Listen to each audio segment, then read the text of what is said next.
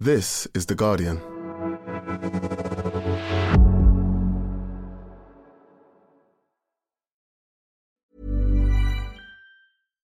Here's a cool fact a crocodile can't stick out its tongue.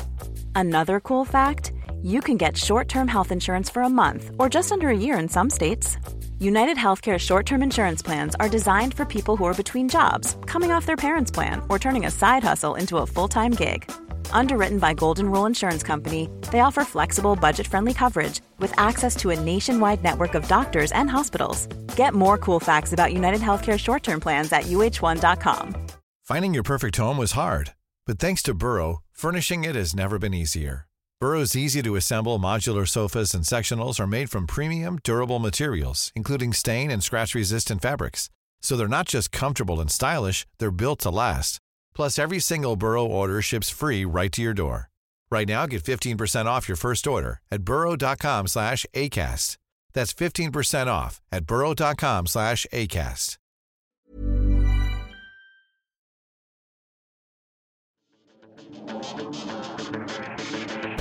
Hello and welcome to the Guardian Football Weekly. Newcastle United brought down to earth a little by Borussia Dortmund after hammering PSG. You might have expected them to see off Edin Terzic's men, but the away side were excellent, counter-attacking in the first half and defending stoically in the second. The Geordies have some missed chances to rue and a couple of injuries to stretch their squad. Meanwhile, perhaps Erling Haaland is right-footed after all. That's a worry. Young boys gave them and their cardigans a game for a bit, but another 3-1 win for City means they're in control of Group G. Celtic once again don't quite win. It's been so long, but they do hold Atleti for their first point of the campaign. Then there's a Premier League preview, the Manchester Derby, our Everton facing a 12 point deduction, and some pod classics, the Sid cameo, some Auclair joy on the impending Saudi World Cup, and a Fulham minute from Archie. All that, plus your questions, and that's today's Guardian Football Weekly. On the panel today, Philippe Auclair, welcome. Bonjour, mon cher Max. Archie Vintage, hello. All right. Is that it? Just all right? Not up for this? What's happened? I mean, all right. How are you doing? Okay, yeah, yeah, good, thanks. Uh, suddenly become a bit too cool for school. he's just gone into he's just gone into year eleven. He's just feeling a bit feeling a bit cool now. Um, Sid will join us in part two, uh, but it's us three you've got for part one. Let's start at St James's Park. Then Dortmund one one at, at Newcastle. Brilliant win for Dortmund, Archie. Um, I, I, think they deserved it, and and I've already heard you um, on a national radio station podcast while I was going for a 5k run. Very surprised that uh, that they performed so well. Are you trying to insinuate that I cheated on on Football Weekly? No, that's okay. We're allowed. You're allowed to work at other places. well, thanks, because I also work for you. Um, yeah, true. Essentially, Not for me personally, it doesn't sound like you're my cleaner. Get, look, that's how it feels sometimes. so, yeah, very shocked. I'd say that that was the the best away performance I can remember of Dortmund under Edin Terzic. If you consider the moment, the uh, the the team they're playing against, how strong they've been, and Newcastle fans telling me that's probably the best away team performance they've seen come to Newcastle since early Eddie Howe times. The way that they were able to take advantage of the space, space that they don't usually get, space I wasn't anticipating they would get. And I think that even though they ran out of gas towards the end, that was probably down to the fact that they were covering many more meters and able to get forward much more than they would have expected. But big performances from Nico Schlotterbeck at the back. I mean, for, for, all that I'm, I'm, talking up how good they were going forward, the people I want to pick out are the ones at the back. Um, Schlotterbeck at centre back, but also Gregor Kobel for a huge save he made in the second half from, from Callum Wilson and the continued steady expansion of his reputation. He's been superb for Dortmund since he joined them. One or two high profile mistakes, but you talk to any of the players there and they'll tell you that without him, they would have lost many more games than they would have won. And the goal, Felix Nmecha, I, I don't know, Archie, if he is, you know, a Jude Bellingham replacement. That seems quite a lot of pressure to place on anyone. He sort of moves a bit like him. Yeah, it's controversial, Max. Uh, not not what you've said, uh, but the whole Felix Nmecha signing he made uh, transphobic and homophobic posts on Instagram before joining, and that stirred a number of the fans uh, to advocate against his signing. He signed for 30 million euros, and on the opening day of the season, there was a huge banner hung above where the CEO Aki Watzke sits, um, saying uh, "Together against homophobia," for example. So we come to what he's like on the pitch. Uh, he has looked like somebody who's been doing a poor impression of Jude Bellingham so far this season. But then again, I'd I'd say that all of us would probably do a poor impression of Jude Bellingham. Uh, but he has been relaxing a bit more and, and playing better of late. It's a good goal. Uh, he's exceedingly well taken, and, and the timing of his run. He's missed a few big chances recently, but he's somebody who you know Dortmund care a lot about. Dortmund fans care a lot about what they stand for, and I know some who are left with mixed feelings when he's scoring the winning goal. Yeah, I do you know I didn't know about Nmecha, but um, uh, Dortmund chief executive Hans Joachim Watzke uh, and club president Reinhold Lunow said in a joint statement he completely convinced us during intensive talks that he does not hold any transphobic or homophobic beliefs. Felix himself underlined that he respects and loves all people, irrespective of skin color, religion, or sexual orientation. Uh, he himself, in an interview published by the club, said a few things were taken out of context. Of course, I'm Christian, but I love everybody. I do not discriminate. I just hope fans will give me a chance to get to know me and hopefully see I'm a great person. From a Newcastle perspective, Philippe, mm. we have said already that we wondered if their squad would be stretched. When they had a couple of injuries, yeah. you know, Isak is a different yes. player to Wilson, right? He can do more. And him going yes. off was a big loss for them. Murphy coming off and going off again. That's, that's you, very, which is very yeah. sad. I mean, he, he, looked absolutely distraught. And, and they, yeah. by the way, they both of them look like injuries which could hamper, hamper them for quite a while. And, you know, given where they are in the, in the Premier League at the moment, and given that the squad is not yet um, the uh, deepest that you can think of, these things, this will change in the, in the winter. You can expect, um, a, a, very high spend by the Saudis on on the winter transfer market. But yeah, it was shown, and I think when when we were talking, you know, about their four one win over PSG last time, I think I said something like everything went for Newcastle, everything went right for Newcastle on that night against Paris Saint Germain, and because of that, the public really caught fire, and they were then transported by their their crowd to a level which is perhaps not their actual level. There, they found a Borussia Dortmund team, which I'm, I'm sure would have amazed them by the quality of the performance. Because to be honest, I mean, I'd been uh, listening and uh, reading what Archie was saying about Borussia Dortmund before the game, and I had the feeling I, I was looking at their results and thinking, well, they've been very, very lucky so far in the Bundesliga. And then suddenly they were able to exploit all that all that space on, on the right hand side which you wouldn't have expected. Newcastle actually built most of their current success on their defensive solidity, even if they're scoring for fun this season. And then you could see huge gaps appearing here and there. And and not everything that they tried worked out. They created a few chances, but you know Dortmund's keeper was on a on a very good day as per usual. Um, and then they found themselves really under the cosh. Um, no, they don't have the uh, the depth yet uh, to you know alleviate as as uh, bad you know um, a loss as that of Alexander Isak because Callum Wilson was as always very active but he genuinely didn't have his best game for Newcastle I think you can say that he was actually quite inefficient and and I think it was in many ways a disappointing performance from the Newcastle point of view very disappointing and which was reflected by the way by a certain lack of I don't know if you felt the same Max but a certain lack of passion in what is supposed to be a cauldron. And the fans I could hear were the Borussia Dortmund fans. That was the first goal that Dortmund have scored in the Champions League this season. They've only scored one in their first three games, and they're moving away from the heavy metal football ideas that were so often talked about uh, internationally uh, around Jurgen Klopp.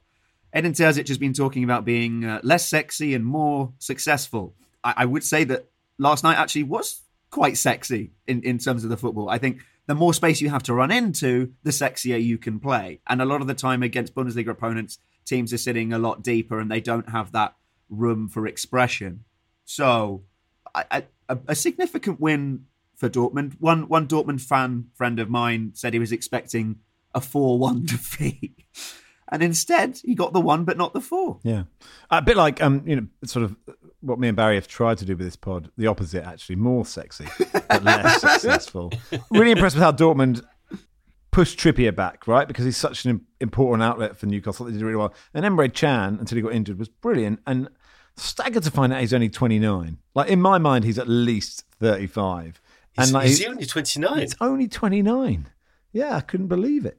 Um, and he's a key man for them, and, he was desperate to carry on, even though one of his legs wasn't working. It was slightly, you know, the knight from the Holy Grail. Uh, Edin Terzic said that I think that's the most pain that Emre Can has ever felt in his leg. Uh, and he is the sort of unit where if he's coming off the pitch, you know something is is wrong because uh, look, he, he tried to continue after it looked like he really shouldn't have continued, which which told you something in the first place. And actually, as well, he's become like he was appointed Dortmund captain over the summer. Marco Reus relinquishing that post. And somehow it's what the end of October, and Emre Can to start the season poorly, get dropped, and then knuckle down and work his way back into the team. And I think that is that is precisely the kind of character that you want as captain. Somebody who goes, well, okay, uh, this hasn't started ideally, but I'm going to show you. I'm going to show you what I'm made of, and that sends a certain message to the camp. For their sake, they need to hope that the injury isn't too serious because the squad beyond him, even if Salih Özcan, I thought did really well actually after after he came on for Can as well. Uh, they need to hope that it's not all that serious. Sandro Tonali came on. Um, uh, the Guardian's reporting uh, on his uh, betting case. They're braced for him to receive a 10 month ban um, uh, with a further eight months suspended for breaches of Italian betting regulations. Uh, nothing's been confirmed. The 23 year old's lawyers have held a series of meetings with the federal prosecutors in Italy, understood to be finalising a plea bargain on Wednesday. Although the player's alleged offences, namely the use of illegal gambling websites and the placing of bets on his former team, Milan, carry a mandatory three year ban, that term can be reduced by an admission of guilt, cooperation with investigators, and a willingness to engage in counselling. Tonali is believed to be extremely uh, cooperative. His agent has explained he's a gambling addict seeking therapy to address the problems. Um, a plea bargain was possible. The final verdict is expected to arrive at some point today. Uh, elsewhere in this group, PSG beat uh, beat Milan three 0 I mean, it looks so easy this Philippe for for PSG. Yes, they were they were actually seriously good um, in that game um, that um, new style PSG without the superstars apart from Kylian Mbappe, who didn't have too bad a night.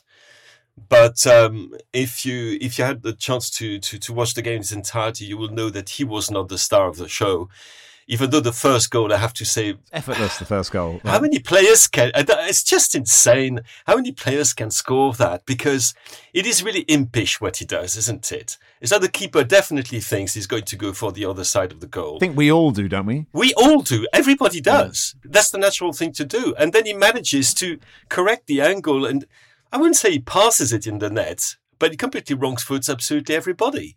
Um, but of course, what um, everybody's talking about in France this morning is about the young man who supplied the pass for that goal, um, Warren Zaire Emery. Now, uh, prepare to feel very old uh, when I tell you that he was born. Uh, you're t- talking about Emre Can being 29. Well, Warren em- uh, Zaire Emery was born on the 8th of March 2006. Yes, he is. He is uh, 17 years old. He's a player who, throughout his um, young life. He still goes to school and he, he's he's got his A levels at the end of the year. Um, but every every single age category, he was by two or three years the youngest. And like at the moment, he's the captain of the under 23s, uh, you know, the Thierry Henry's team. He's the captain, 17 years of age. Uh, last year, I can't remember if I get it wrong by one game, but he played, I think, 26 or he had a part in 26 Ligue 1 games with PSG at the age of 16. That's crazy. And when you see him play, um, talking about uh, the new Jude Bellingham, which is starting to become a thing, he is the new Jude Bellingham for France. And his attributes are actually incredibly similar to that, uh, to those of Jude Bellingham, uh, both on the field and off the field, because he's super mature, super clear, super calm off the pitch. He's well, very well advised. On the pitch, his skill set is just ridiculous, as in heading, both feet, you name it, control. What is just astonishing is his physical power at the age of 17, uh, which is exactly like Jude Bellingham. You think, how is it possible to have all these qualities put together in somebody who is still growing? The midfield we're getting ready for the 2026 World Cup is going to be something out of this world. I mean, Tchouameni, Camavinga, uh, Emery, and you could name another four or five there. It's just insane. And he was, he was deservedly man of the match and player of the match. Uh, and uh, he will be called to the French national team very, very um, shortly by Didier Deschamps. And you know what? It won't be as a sub. Um, he's that good. He's, he's just astonishing. That's something ridiculous about someone being the new Jude Bellingham when Jude Bellingham is only 20. But, you know, I suppose that's how good he is. Group G, then, Man City won 3 1 at Young Boys. They've won every game in this group 3 1. Um, uh, Archie, which goal was the best? Haaland's right footed banger or Elia's chip over Ederson? Aesthetically, I think seeing somebody chip it from the range that he did, even if Ederson is is saying chip me, I think I think it was it, it, it was the second, and yet uh, not to uh, not to take anything away from Erling Haaland's um, shift and shift and fire. That is still such a skill and he had quite a few chances in this game. And I not the difficulty is is when you've scored every chance, then people start expecting you to score every other chance. And I, I don't they're still not easy chances that he was having, but still yeah, that, that second goal is he, he got quite fortunate with the penalty. Uh, that, that that seemed to go through the keeper's hands. About the only thing that did the, the the young boys keeper. Superb game. Sorry that his name. Um. That's the fella. Um, I superb game. Uh, can I also mention Rico Lewis? Please do. Oh my! Is it the new Warren Zaire Emery? He's the new Zaire Emery. I saw him. I saw him uh, play away at Leipzig uh, on the on the last match day, and first time I'd seen him live. First time I think many people had seen him. Oh my god! Like I was I was saying to Max and I were saying at half time, we were kind of rubbing our hands with glee, being like, well, here's another one for the England squad then in the future. Quite a lot of of players don't und- don't have that understanding or intuition of when the ball needs to be played and at how quickly it needs to be played, or indeed being able to keep up with these super fast tempo that, that, that you have. And that Lewis has that and is able to somehow even more accelerate the play is a frightening quality to have as a teenager. And yeah, he is just he, he's he's like a little bottle of lightning. He's superb I got to speak to him after that game as well. I what a sweet, grounded kid as well, who was raising the fact that you know he was fortunate that he got the chances that he had because there were so many other in the academies who had put in the same amount of effort, but things hadn't fallen their way. And about the only thing that I think saw I saw go wrong from that evening was that en route to the interview, he dropped his dinner, which which I was like, "You're so coordinated. You you can't be doing this? that." Yeah, it was nice to see a Champions League game on Astro, wasn't it? Shame it wasn't like the sand-based stuff.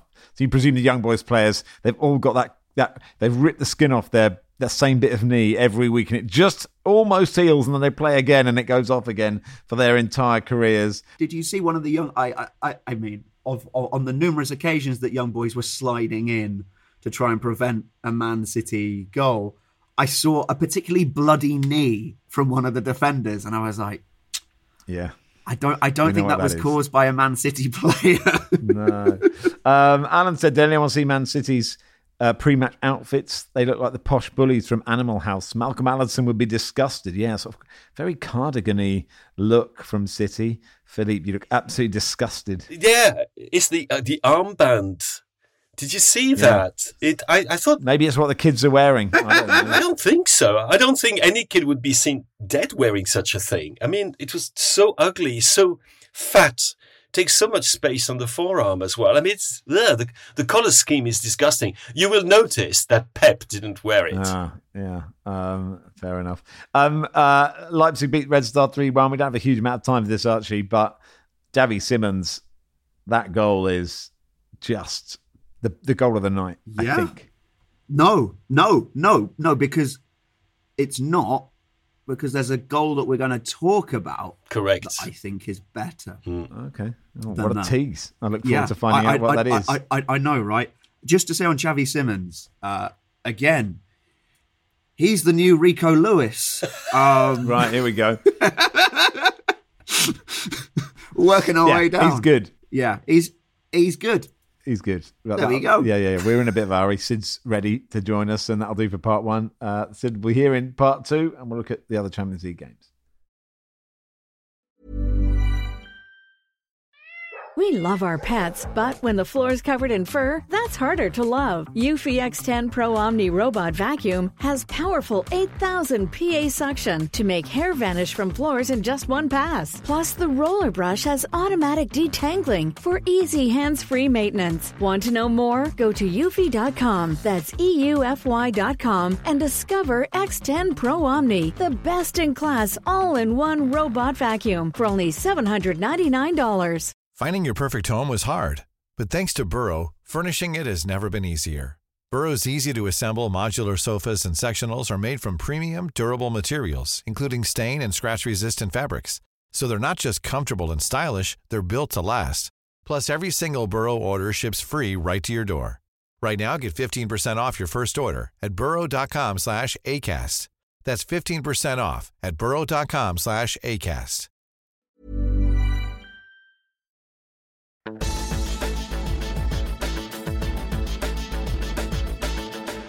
Welcome to part two of the Guardian Football Weekly. Michael says, How has the live show not sold out when there's top rated journalists dressing up as Postman Pat while delivering meat parcels? It's a very good question, Michael. JD says, Will you take the roof off the Troxy like King Gizzard and the Lizard Wizard did back in March? 100% we will. And David said, following up on the man with the plastic bag on his head selling out the Troxy when you haven't. I note the Troxy's Swift-ageddon club night in December is already sold out. Perhaps the pod could combine forces. This would also honour the Guardian's commitment to mention Taylor Swift at every possible opportunity. So we will do a live Taylor Swift number on the 13th of November. Tickets selling for that one, uh, but they're still available. Me, Philippe, Troy, Ellis, Baz, 15th of November in Manchester. Me, Baz, John Brewin, Nedum Onuoha, and the Will Unwin anecdote. And on the 22nd, me, Baz, Nicky Bandini, Johnny Lou. Uh, the li- it is sold out, but the live stream goes around the world. Please go to theguardian.com slash FW Tour 23 and don't just ignore that. Go to it and buy a ticket and come. Really like to sell out. That would be nice. Hey, Sid Lowe's here. Welcome, Sid. Hi, Max. I didn't understand a word of that, you know. Lizard and Trizard something or other. I had no idea what you were talking about. Yeah. Sid, you don't understand it. Just buy a ticket and okay, come to watch Football that. Weekly Live. Yeah. I think it's right in your wheelhouse. I think you'll have a great time. I'm sure I will. okay, good. That's the enthusiasm I was looking for. Uh, let's do Group, Group E first of the Champions League um, because Celtic and Atleti drew 2 2. Um, and you sort of feel with Celtic, oh, they keep almost winning a game. And this time it said it was Atleti that didn't let them. Yeah, and and actually, I think at, at the point by the end of it, Atletico were quite happy with the draw because they'd gone down to ten men towards the end. I think, I think when the moment when Rodrigo de Paul was was sent off, it kind of changed the whole balance of it, didn't it? There was a period it felt like okay, Atletico they're gonna they're gonna win this now. They the the the balance of the game was completely in favour. They were creating chances. The momentum was starting to build, particularly through through Griezmann, who at some point I think there needs to be a discussion about why no one talks about him more than you know as, as much as they should. Um, and then once De Paul went off, it's not just that that changes the game, and that's the obvious and very cliche thing to say where it becomes harder. It's that it felt like Atletico had taken the decision that, okay, this makes it harder. So it's not just that we can't look for the win anymore, we sort of don't look for the win anymore and we, we, we settle for, for what we've got. Um, and and that perhaps allowed Celtic to to get a draw they wouldn't have got otherwise. But as you say, there were there were certainly periods in the game when Atletico struggled more than they probably should have done, or more than they th- felt they should have done. Sid, is the reason that people don't talk about Griezmann enough? Is it is it as simple that he doesn't play for Barca or, or Real? I know Atleti is a fairly major institution, but I, I find this uh, with with other players as well. It's like if they don't play on that top top, I, I, I don't I don't mean to go into redknapp-ism, but if you don't play on that top top level, then people don't seem to have those conversations. Well, there's another dimension to it, isn't there? Which is that um, I, I, would agree with that. I think there's some other elements, but I'd agree that that's the, a fundamental one. He doesn't play for Madrid or Barcelona. There's another dimension to it, which is, but he did. and it wasn't that great when he did. Um, and yeah. so, of course, it's not just that you've got this guy playing really, really well at Atletico Madrid, and you can think, well, if he was at Barcelona or Real Madrid, we'd take him seriously. So, well, well, he's been at Barcelona. And so now we know he's not that good, really. Now, of course, I think his biggest mistake was going to the only club in the world where there was a player in the world who could probably do the things he did significantly better than him. I don't think there's any other club anywhere where there was a player basically doing the things that he wants to do and doing it better than he does. The other thing is that what, what, what you say, what we say about uh, Griezmann's status uh, with clubs is also something you could say Griezmann's status with uh, his national team. Um, I think I would certainly put Griezmann in the top three of the greatest ever French players in, in internationals. Wow. Okay. With with with who? With Zidane and uh, Platini. With Zidane, with with uh, Platini and and Zidane. Yeah, Platini, Zidane, and I, I would put him ahead of players who probably might have been better uh, because you could argue Thierry Henry. Um, Kylian Mbappe is on the way too, of course, but over um, a period of time, which is a very long period of time, he's been the absolute fulcrum foundation of that team. He's been decisive in, in very big competitions. He's been the most consistent of all performers. He's accepted to play in roles which are not naturally his role, especially at the last World Cup, where he was really one of the players of the tournament. Well, that's part of it. yeah, but uh, he, I, th- I, think he's he's, he's just a magnificent player who will remain underrated, and for that for that reason, he he will probably acquire a status, almost quasi mystical status um, in, in, history, I would imagine. It's like he's the player that nobody thought was as good as he was. It's true. It's it's ludicrous. The streets the won't fact, uh, forget. Uh, I believe is the terminology. Yeah. yeah oh, really? yeah, well, he'll become he'll become the, the it'll be it'll be a bit like the kind of the the retrospective Paul Scholesisms, won't oh. Yeah. It'll be the he's the player that was so underrated that he becomes overrated later on because we we all jump onto the underrated thing. Antoine Griezmann will not be overrated as Paul Scholes is overrated. I am. Um, I, now, Philip. Thank yeah. you. Fall into yeah, trap. I was on the I was on the radio saying I wouldn't put Paul Scholes on the top table. I'd put him on the second table if we're on you know, is, it, is top, this your wedding tables. you're talking about, Max? Which table am I on? Yeah. yeah, he came to the reception only. But um, yeah, and then he messaged and said, "Oh, cheers, mate." And I was like, "Oh, okay, that's interesting." Um, uh, still he? a lovely player. Like Look, it. worth saying that Griezmann's worth saying that Griezmann's goal was the worst and luckiest of the three here. And Archie, those Celtic goals well, Jim Burke, Barca Jim, sent a brilliant tweet after four minutes when Furuhashi put them head going far too fucking early, and we all we all thought it. But that you know, former Fulham man Matt O'Riley with that wonderful pass, that one-two with Furuhashi was great. You think that you're going to tease more out of me by mentioning that he's a former Fulham man? You're spot on. He's really good. He's really good. His range of passing, he never got. He never really got a chance at, at Fulham, and uh, yeah, I I think it's it's it looks like he will be off at some point uh, in the in the near future.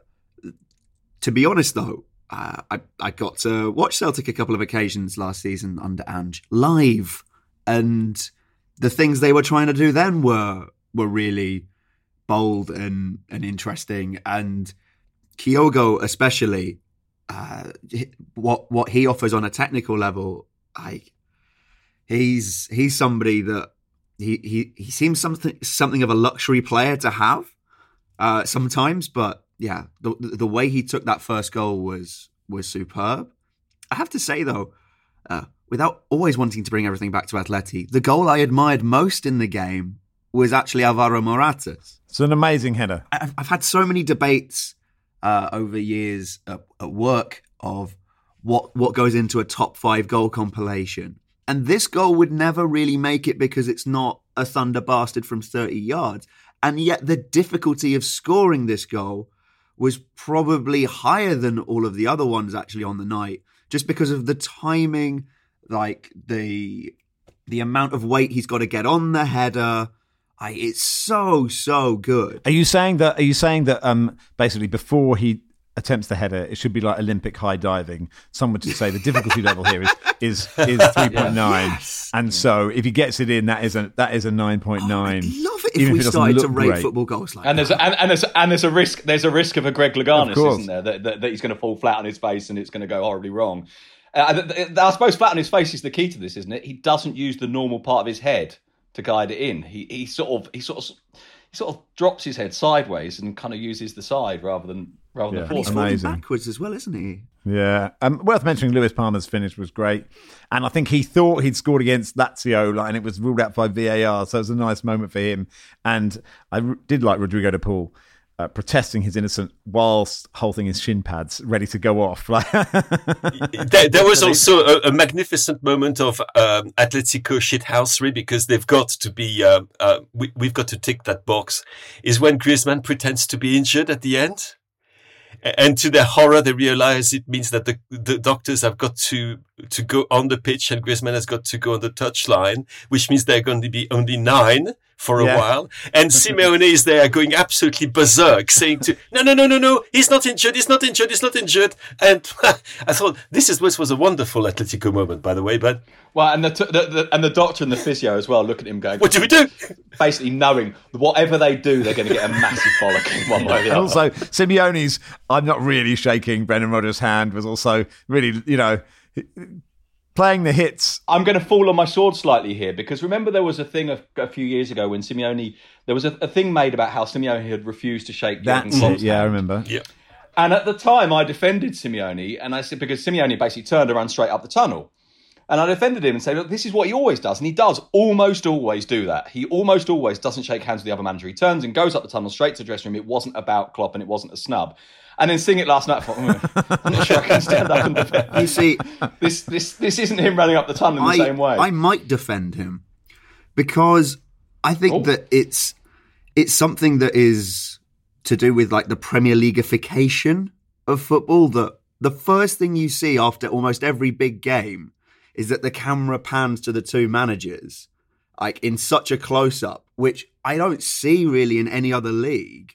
Or I say that I don't see that in the Bundesliga every, every week. I it, it seems like it's just putting this kind of emphasis on like well you know the yeah. first thing that we've got to do is, is is we've got to make sure that the the honor is is there amongst the two managers and I'm like does it make a difference if they do that straight after the game or if they do that in the tunnel when no one sees it, it well it's theatre isn't it? It's it's it's it's window dressing. And and actually just Archie pointing out that idea does it make a difference if I do it now or I do it in the tunnel?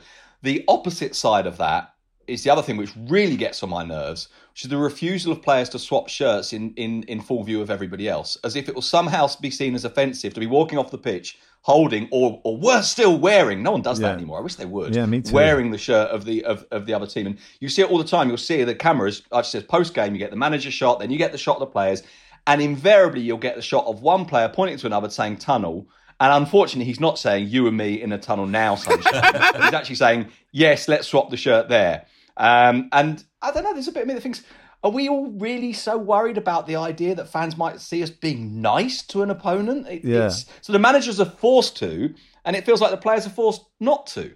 Somebody should have a word with Bobby Moore and Pelé then, somewhere up there, heaven, you know?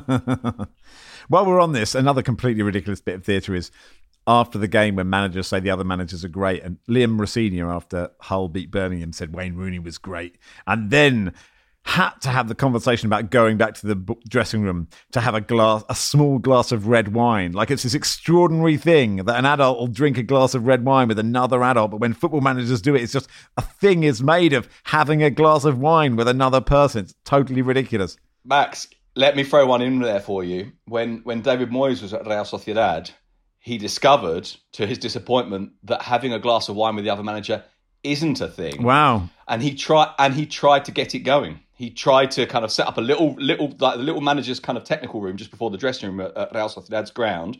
he would kind of have a few bottles of wine and a few little knickknacks laid out in case the other manager wanted. No, when to, he sat there and no one came to his didn't, party. Didn't often happen, but I'm not saying no one came, but I, I'm aware of at least a couple of games when they didn't because it's just not a thing. And he tried to sort of say, you know, this is a really nice thing we could do. Oh, that's so sweet. And um, and and and it wasn't always followed up. Um, he's gone up in my estimations after that chat even more. Uh, he was, I, Moyes, Moyes was wonderful in Spain. I mean, the results weren't great. No, but, but they don't really matter. The results. Feyenoord beat Lazio 3 1 also in this group. Great result for them. Let's do Group H. Uh, Barca beating Shakhtar. Joachim says, is the reason for Barca playing early the fact that most of their players are not old enough to be up after nine o'clock? I did like that. I saw that one on Twitter Yeah, yesterday when a you great asked questions. Yeah. They got, I mean, all these, they've got, I mean, I don't know how many kids. Was it Lopez scored a wonderful goal? And there's another guy I've not heard of who was probably born in 2010 or something ludicrous. No, that that Fermín is Lopez. Um, presumably, you're talking the, the, one you'll be talking about will be will be um, Marc Guiu. Marc Guiu. Guiu. There's been lots of debate about how to say his name, basically because essentially because it's a Catalan name, but you actually say it the same as you would in Spanish. But you've had lots of Spaniards looking at it going. "Hmm, this is Catalan. How do I say it? And completely mangling it as I've just done as well. Um, and he came on at the weekend. 33 seconds he was on the pitch in his debut for Barcelona, and he scored. Um, quite, we're, we're feeling quite cocky about that one, Max. Do you know why? Tell me. because we included in the Guardians Next Generation for this year. Well done. Sid, look at the pose that you're pulling there as well. Like, very much, yeah, we did. Isn't it? Isn't it? Read us, we know. Um, you know what? Once in a while, what is it? That, what's that line from White Men Can't Jump? The sun even shines on a dog's ass some days.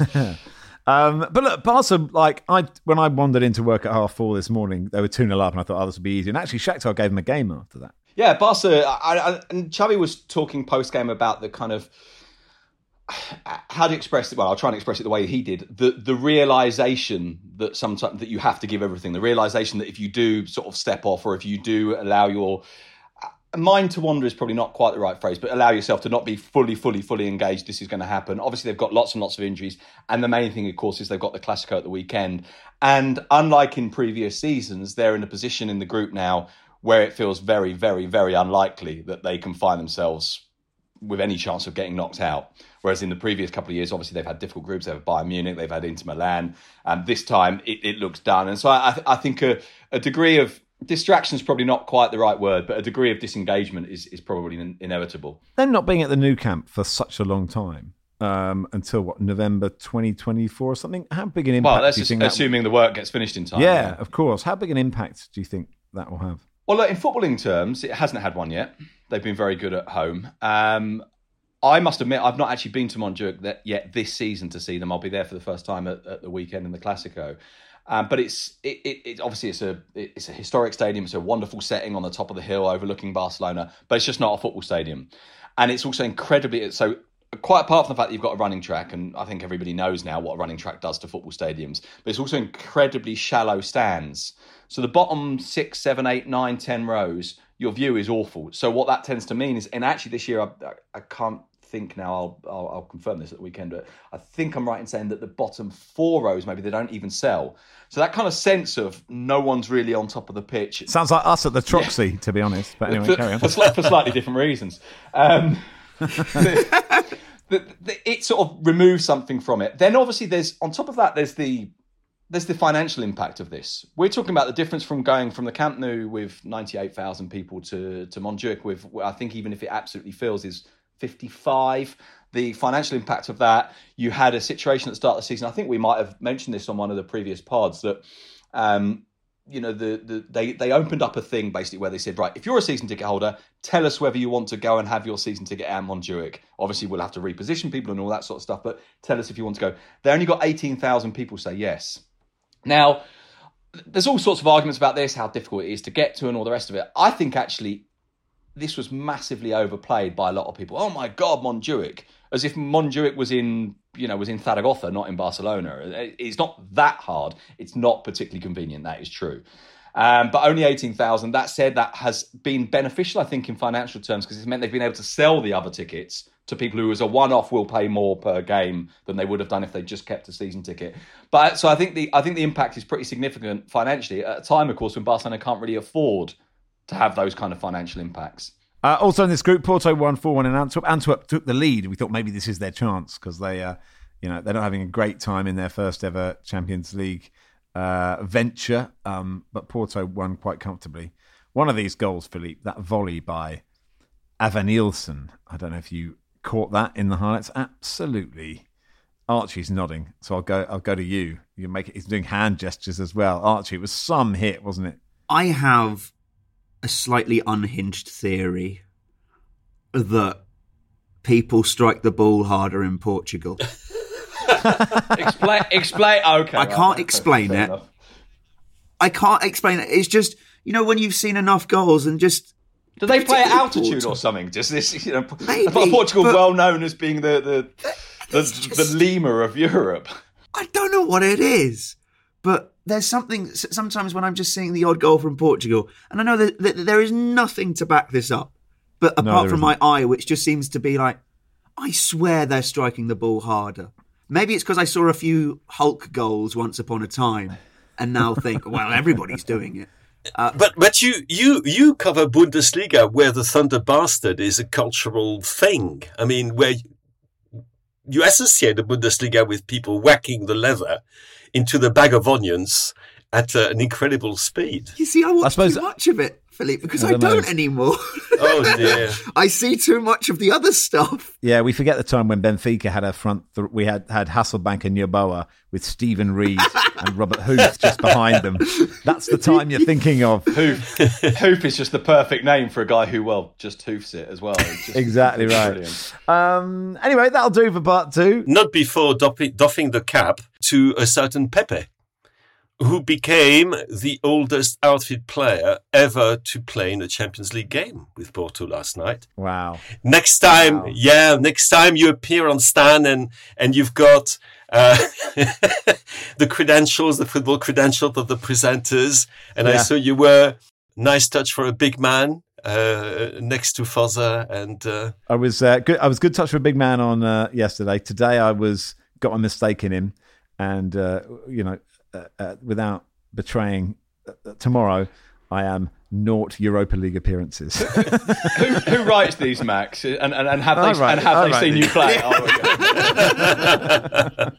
All right, that'll do for part two. Sid, you can go away. Thank you. Bye bye.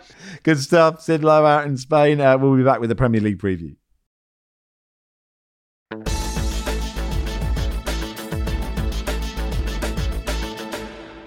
Welcome to part three of the Guardian Football Weekly. So, the Premier League then. Uh, Everton go to West Ham. Uh, reports in the Telegraph yesterday saying they're facing a possible 12 point deduction uh, for breaching FFP regulations. Uh, would be the biggest point deduction in Premier League history. Uh, if it happened today, they'd be on minus five points. The case is being reviewed by an independent commission. They and not the Premier League will make the final decision. Everton are thought to have recorded financial losses of £371.8 million 266.8 million pounds over budget, which seems a lot over budget, doesn't it? It seems you might notice that. Uh, Everton, in a statement from a while back, said uh, they're prepared to robustly defend uh, their position to the Commission. The club has, over several years, provided information to the Premier League in an open and transparent manner and has consciously chosen to act with the utmost good faith at all times. Um, I mean, Everton fans have had a, a rough old time, Philippe, lately, haven't they? Yeah, it's uh, it it's it's the gift. It's the bitter bitterest of gifts which keeps on giving. Um, it looks as if I was going to say an example is going to be made of Everton uh, because the twelve points deduction um, it goes the consequences go far beyond the immediate sporting um, consequences, which of course would be dire given their current position and the fact that they're in no position to strengthen in the winter. That um, however good a manager Sean Dyche might be in this kind of situation, however good some of the players might still be, and I think it would just, um, I mean, it would mean relegation. I don't think there's much doubt about that. And in which case, with the prospect of relegation, the prospect of finding a new owner, uh, since the the process of selling it to 777 partners has stalled, as we know. Uh, I won't go into that. I will, as per usual, refer to the work we've done uh, with Paul Brown and Josimar about what's happening with 777. So let's talk rather about Everton. But the, the problem is that if they were to go down, I mean, who is going to take on a club that has committed to build this huge new stadium in the docks, a club which needs an investment of between 800 million and 1 billion max if this club is in the championship. Given that obviously being in the championship means that the resources you're going to um, have are going to be, in terms of the uh, TV income, for example, are going to be uh, well minimal compared to what you had in the Premier League. I mean, it is it is an absolute nightmare. But on the other hand, uh, there are some very angry people out there who say that Everton should have been dealt with much earlier. And to be honest, it might have been a blessing in disguise, or rather a blessing full stop, if they had been dealt with earlier and more swiftly. Uh, rather than to let the situation um, get to what it is now, which is an absolute mess from which you really genuinely do not see how they're going to get out uh, in any shape or form. And obviously, the coda to that, Max, I'll stop with this, is that should the Premier League decide, or the independent panel, by the way, that the Premier League is right upon to uh, to sanction the club if it's found guilty, uh, will have set a precedent for another case which is open and which is Manchester City's case, of course, and there are 115 charges of doing. Um, of taking it very, very easy with financial fair play regulations. So it's, um, yeah, as we said, it's not a, a, can of worms. It's mm. uh, it's it's a cask of maggots, a dripping cask of maggots. We did have a question from Lucius saying if Everton are deducted twelve points, the Premier League is asking for, will Erling Haaland still play for City in the Vanarama North? Um, uh, So it's a good question. Do we have, do we know what's happening with those charges, Philippe? And we do get no. tweeted occasionally. What's happening with this? The, the, the whole process is going to take um, two to three years. Um, if it is ever concluded, it's a bit Jarndyce v Jarndyce for Dickens uh, lovers. Um, the process, I mean, they're very careful. Absolutely zero detail of what is going on behind closed doors is being leaked or being briefed or anything like that because what the Premier League doesn't want to happen is anything happening in the media which would in some ways uh, be prejudicial to the uh, to the process itself. This has happened in the past. Remember that Manchester City used as a defence when they were charged by UEFA the fact that there had been uh, statements put through the media which they thought were putting them in a situation which was unfair. So the Premier League wants to keep everything under wraps, as they have done since the very beginning. To be uh, to be fair to them, when we thought that they were doing nothing about the situation, but in fact they were working behind the you know behind closed doors, and that's what we're going to see as well.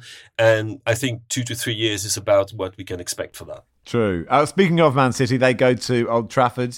Oh, did you give United a chance in this game? I feel like they can be bad and then turn up for games like this sometimes. But I don't know if that's my mind lying to me. Do you remember that glorious first half hour of Bayern Munich away?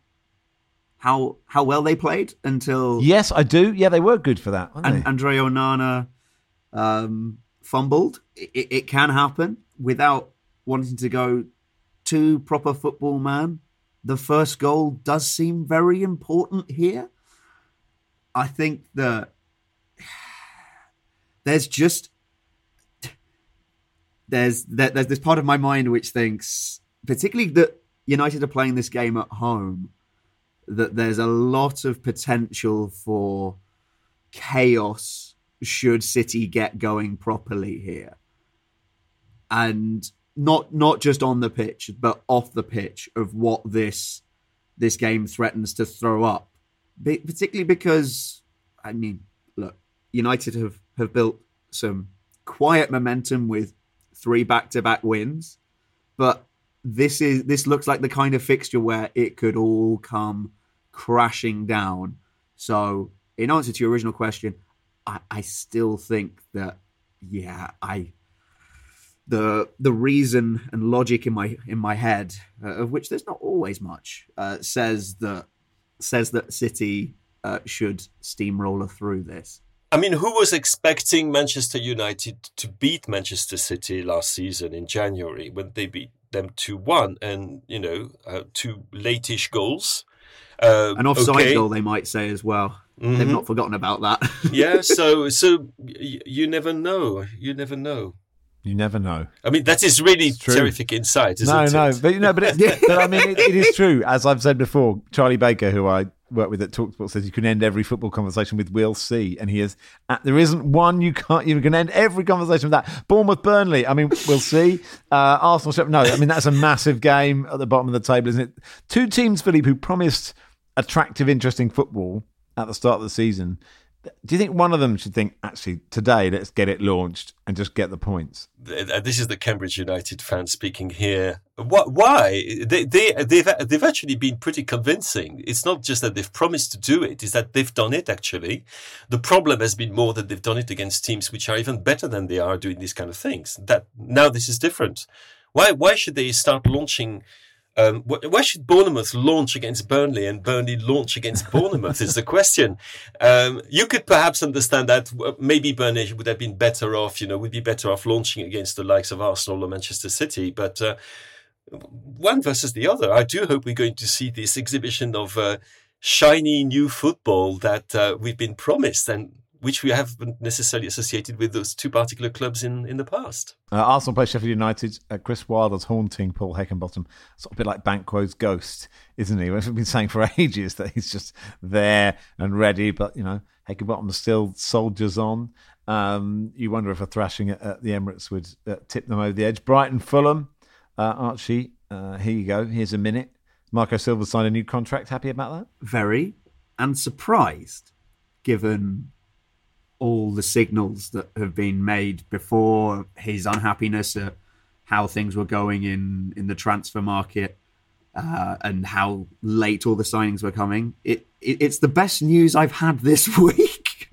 uh, it's it's encouraging, and I hope that with that come assurances that the club will do things in a different way. I thought we were very good away at Tottenham. We played better in that game than we had in wins against Everton and Luton this season. Um, albeit, yeah, Calvin Bassey playing at right centre back does not suit him as the two goals showed. I have to mention as well, Fulham are going to do a protest, Max, uh, against the high ticket prices uh, against Manchester United. Uh, that is next weekend. It's going to be on the telly. And credit to the Supporters Trust and everybody who has got behind that. And I hope that lots will inside the stadium as well, because it is a real opportunity to show what is right and how wrong this is and how damaging it could be to the future of our football club. Philippe, we are five days away from FIFA's deadline for World Cup bids. Still only Saudi Arabia on the table. I've I've got quite a lot on in the next four days, so I'm not sure if I'm going to be able to scrabble one together. Um, so it's up to you. Right. Um, it's up to me. Well, um, uh, what I think is extraordinary here is um, how we have had perhaps the least transparent, least democratic, most corrupt, and corrupt doesn't necessarily mean putting, you know, envelopes stuffed with cash underneath hotel doors, Max. I mean it in the moral sense, but I think this is in terms of designation of a of a World Cup venue, a World Cup host. Yes, the most corrupt, the most disgraceful, the most uh, opaque, uh, the most um, yeah, uh, and catastrophic process we've had in the history of FIFA. I would put that beyond what happened with Qatar 2022 and Russia 2018, or what happened with Germany 20, 2006, by the way. Uh, because this is institutional, this is systemic. A deal was passed quite clearly between Gianni Infantino, uh, because FIFA is Gianni Infantino and the Saudis. A strategy was devised which would enable the Saudis to be the sole candidates. Saudi Arabia, yes, without any competition, will inherit the 2034 World Cup. And what is amazing is that can you see anybody talking about it? Can you see anybody being revolted by this prospect? Can you see anybody saying from within the associations, like our dear English FA, have you heard a squeak from them? By the fact that we are going to go, we are all being taken on uh, this jolly ride by Gianni and his, uh, in his clown car. And, and we're taken, we're being taken to Saudi Arabia in, 2000, in 2034. And they twisted the whole process they made sure they took a decision on the 4th of October to suddenly uh, give the World Cup to Spain, Portugal, and Morocco. Wonderful venue, by the way, for a World Cup. I don't disagree with that.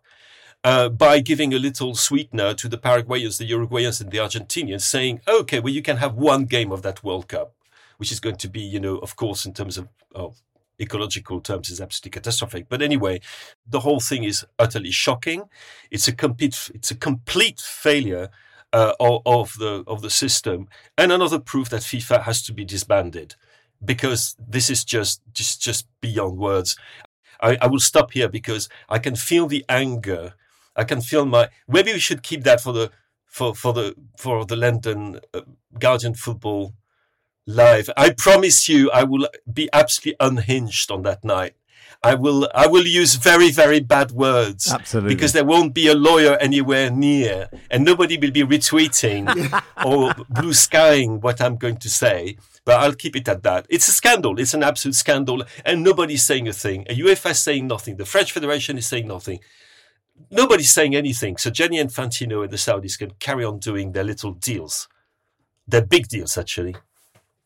Bastards. Archie quick check on how you're doing and the importance of checking in on how people are doing um, um, because um, it's important to do that. Yeah, sure, man. Uh, I'm, I personally, I'm, I'm doing really well for, for, for what it's worth. I'm happy to say that I'm, I'm still doing therapy because that's what has worked for me.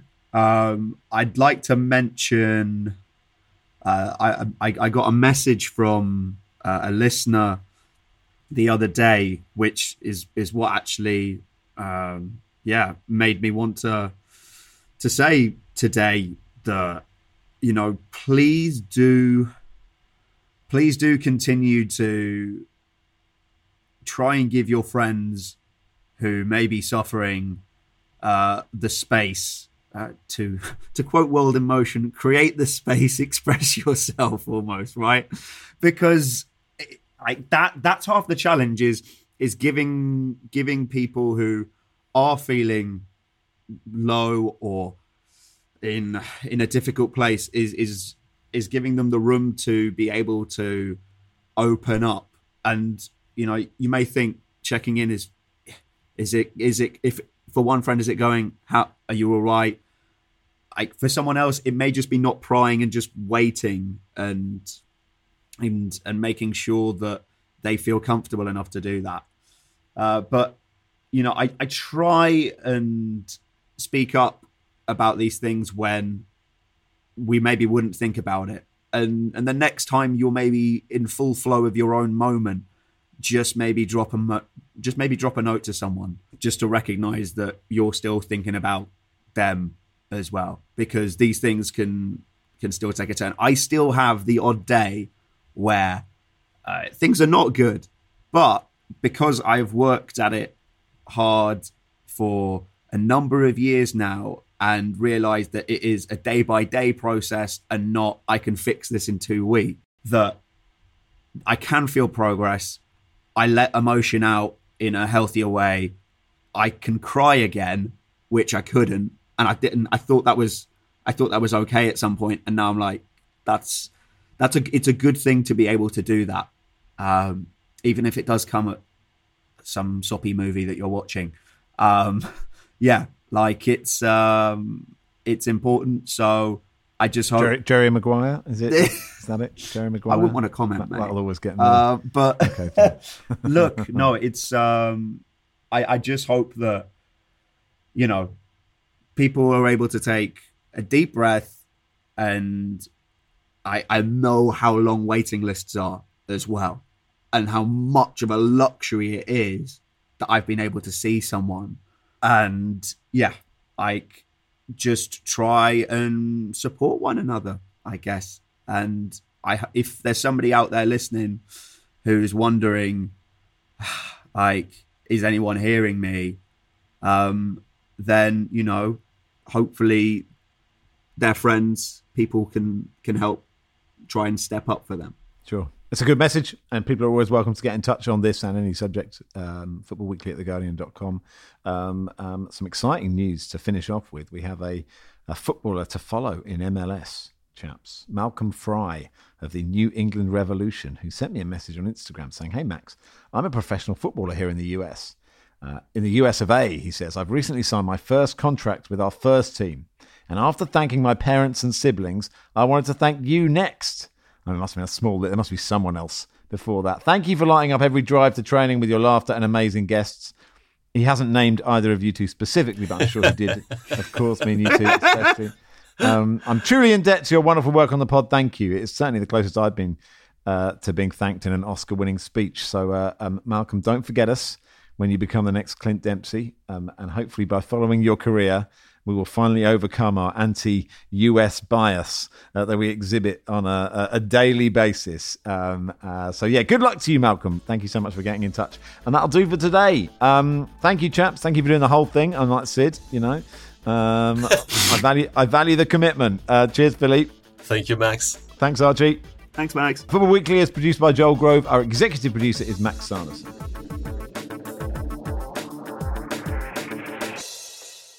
This is The Guardian.